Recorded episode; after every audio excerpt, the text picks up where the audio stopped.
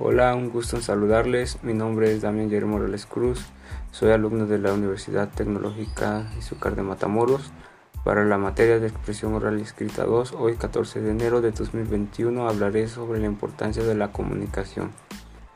La comunicación consiste en la transmisión o intercambio de mensajes entre un emisor y un receptor el proceso de la comunicación es esencial en la vida cotidiana en una sociedad ya que permite que las personas se expresen y socialicen entre sí.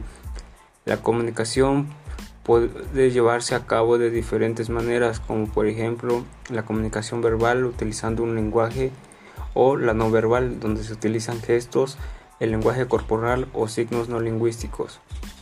Algunos autores como Fernando González define que la comunicación es un proceso de interacción social a través de signos y sistemas de signos que surgen como producto de la actividad humana. Los hombres en el proceso de comunicación expresan sus necesidades, aspiraciones, criterios y emociones. El siguiente autor, Emilio Pichón, nos dice que la comunicación es la interacción de las personas que entran en ella como sujetos. No solo se trata de influjo de un sujeto en otro, sino de la interacción para la comunicación. Se necesita como mínimo dos personas, cada una de las cuales actúa como sujeto. Y por último, Hidalberto Chabaneto. Es el proceso de pesar información y comprensión de una persona a otra, por lo tanto toda comunicación influye por lo menos a dos personas, el que envía el mensaje y el que lo recibe. Ahora bien, la importancia de la comunicación en el sector social, personal y organizacional se considera esencial, ya que por medio de la comunicación nos permite entender mensajes y darles una respuesta al igual que nos permite expresar nuestros pensamientos a los demás y que estos logren entenderlos. Por otro lado, nos permite relacionarnos con más integrantes a la hora de trabajar en grupo y lograr una mejor productividad en algunas actividades.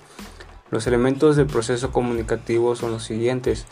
Emisor, quien emite el mensaje, receptor, quien recibe el mensaje, código, conjunto de señales o signos que forman el mensaje, el mensaje, la información a transmitir, canal de comunicación, el medio por el cual se transfiere el mensaje, el ruido, interferencias en el proceso de comunicación y la retroalimentación, que es la respuesta del receptor cuando ha recibido el mensaje.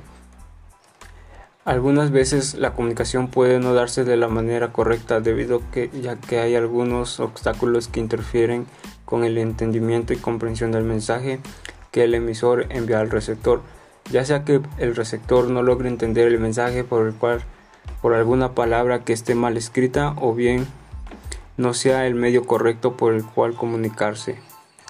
Para que esto pueda mejorar es necesario escribir correctamente y dar a entender lo, más fácil posible lo que se quiera compartir con las personas. Me despido de ustedes deseándoles un excelente día. Hasta luego.